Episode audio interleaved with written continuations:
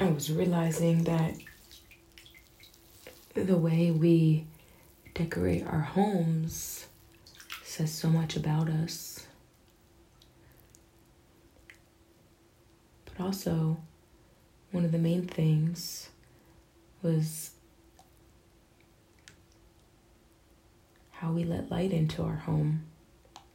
That's a way we decorate. We will have blinds or curtains something. Allowing light in when they're open and not allowing the light in when they're closed or closing them at night when it's dark. Which helps with privacy, but also it's it's functional and efficient for colder temperatures or hotter temperatures, extreme temperatures. But I thought about the house that I had before, my first home. I mentioned before I, I bought when I was overseas with my ex husband, and Thomas and I drove by it the other day, and I'm reminded of kind of how I'm evolving because that door that I picked out, we picked out, I think it was mainly me, but the front door I picked out for that home is very churchy. It's very churchy. And at that point in my life, I was going to the church down the road, believing in God and all these things. And I love love stained glass. And the, the door is full of stained glass. It's beautiful. And one of the things I love about churches is their beauty, the stained glass, especially the paintings, the architecture, just beautiful. So beautiful. And yeah, what does that say about Catholicism, first of all? Does that say that those people are so, so beautiful on the inside?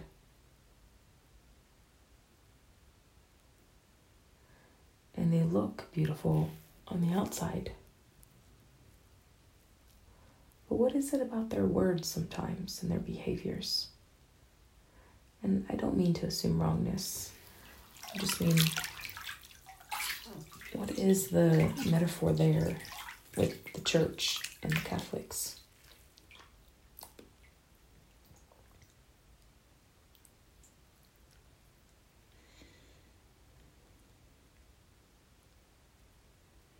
So back to this door. The door was churchy, stained glass, beautiful. Could not see people through it, only light and color and beauty and art. Whoever designed the door. Someone's creativity, someone's creation. And now Been in this home for almost a year and I'm swapping out the door. And it, I'm going from this stained glass oval looking door. Well, the door is rectangle, but there's an oval stained glass in the center of it, or in the upper two thirds part. And I'm swapping it out for a door with four clear glass panes. And I mean, this is evolving for me. So it's not fully open, it's not fully closed. It allows light and transparency through it. And and I thought about how I've changed about that over time and what does that say? Like it's me being open and I congratulate myself for that because I think that is a great metaphor for my evolution in self growth and healing and enlightenment and knowing or understanding or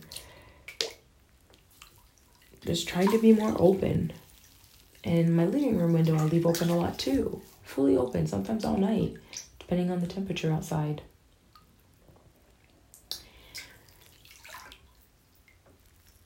And some of my neighbors never open their blinds. And I thought about, you know, my mother, how she always keeps her curtains closed. I don't know if I've ever seen her curtains open, like anywhere. And then I realized that she's been closed off. And I remember last year, maybe this year, no, this year, this year, when I was still talking to one of the therapists. One was like a mental health coach. Well, there were two mental health coaches from England, but then there was also a therapist. And this therapist, I had mentioned about my mom and how she never opens the blinds, the curtains, blinds or curtains. You know, it's it's dark and I don't like to be there. And I wondered if the therapist lived the same way. Kind of had that feeling that she lived like that as well. And then I started to think about this thing I read the other day about the Netherlands, specifically Amsterdam, and how people can tell where the Airbnbs are because they are the only places, apartments, sidewalk, bay windows that have curtains that are closed. And I don't know if it's particularly that Dutch people never have closed curtains or they just don't have curtains. Why would they have them if they never close them? I guess unless they're into design and color, huh? But it made me think about how open the Dutch are. That they're known for always having their curtains open as well. And they are some of the most open people I've ever met. There was a woman, Marlon, I think is how you said her name.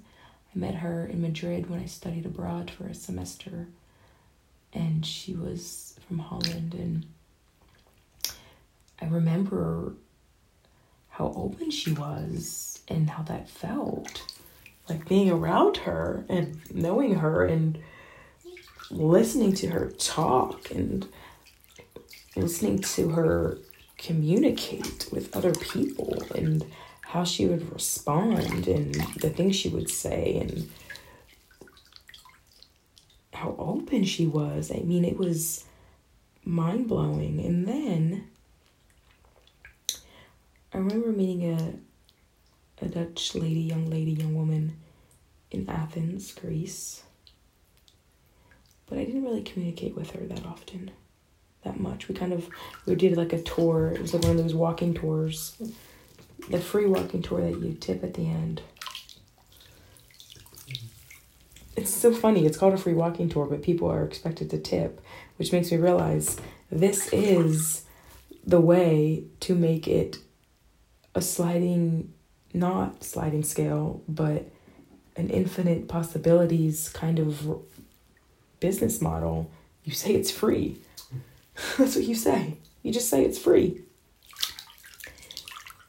And sometimes you're going to get something, and sometimes you're not. Sometimes it's going to be something, and sometimes it isn't.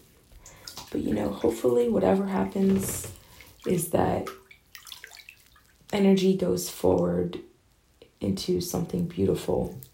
It doesn't always have to be money for it to be worthy. What if I taught a yoga class and they couldn't pay, but they were so kind and loving to a person they live with because of the yoga class. That's payment. That's an energy transfer. Having money as energy transfers is sterile at best.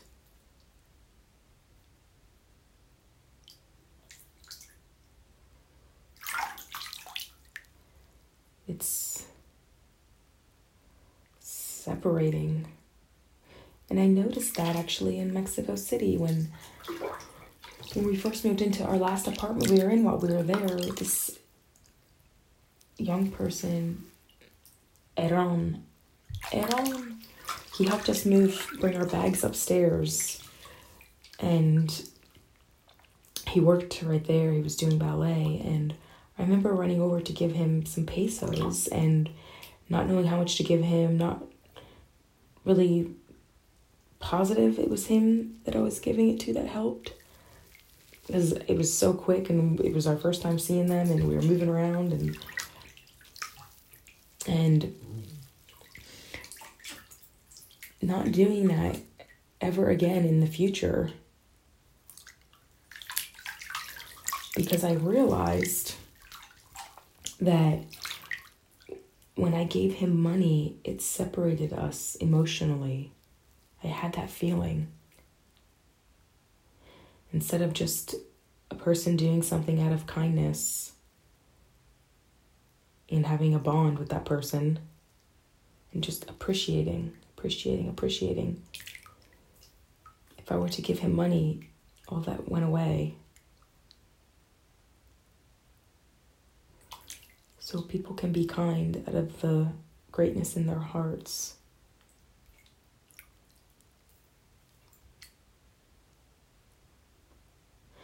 I had this epiphany with my neighbor kids too because I had started paying them to help me out in the yard. And then I realized I didn't like it. I wanted to help them and give them money if they wanted to buy some snacks at school.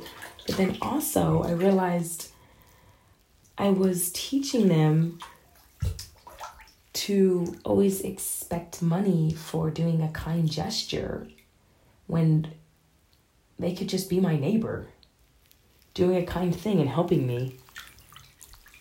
They're allowed to do that. And it's a good lesson.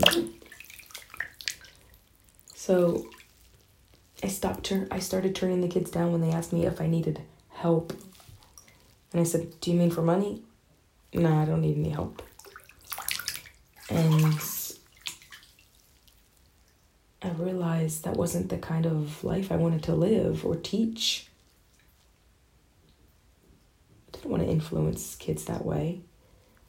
That they couldn't just help a neighbor. They can help out of the kindness of their hearts. It's good for them, it's good for everyone. And going back to the Dutch and their openness, there was one other person I met on my travels in Amsterdam, and I fell in love with him. And I definitely fell in love with his openness.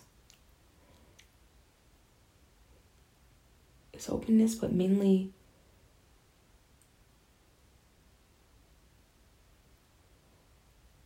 how I felt speaking to him having conversations with him because of his openness. It was how I felt. I felt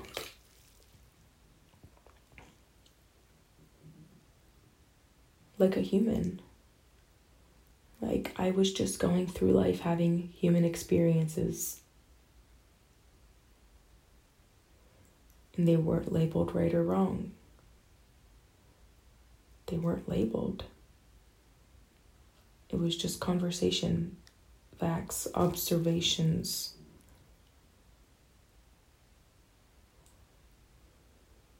And that felt very safe. And I want to thank him for that. Thank you, Eric.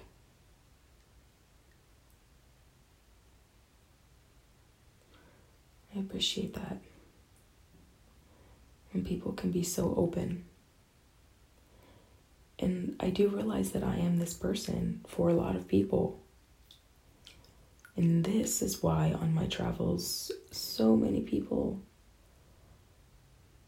told me that they've told me something that they never told anyone else. It's because they felt my openness. I just listened to what they had to say. And they were so brave. Thank you for your bravery and sharing and being open with me.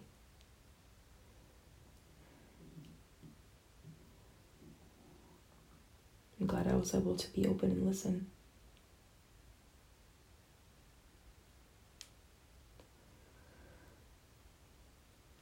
So let's all practice being more open. And we can start by opening our blinds and our curtains in our homes, letting some light in, a little vulner- vulnerability, you know what I'm saying? Let's try that. Just one window at a time. Just open the blind. And maybe open the curtain, or if there's just a curtain, open one side. Maybe try it. Maybe try it for an hour. See how it feels. Try it for five minutes. Try it for a minute. See how it feels.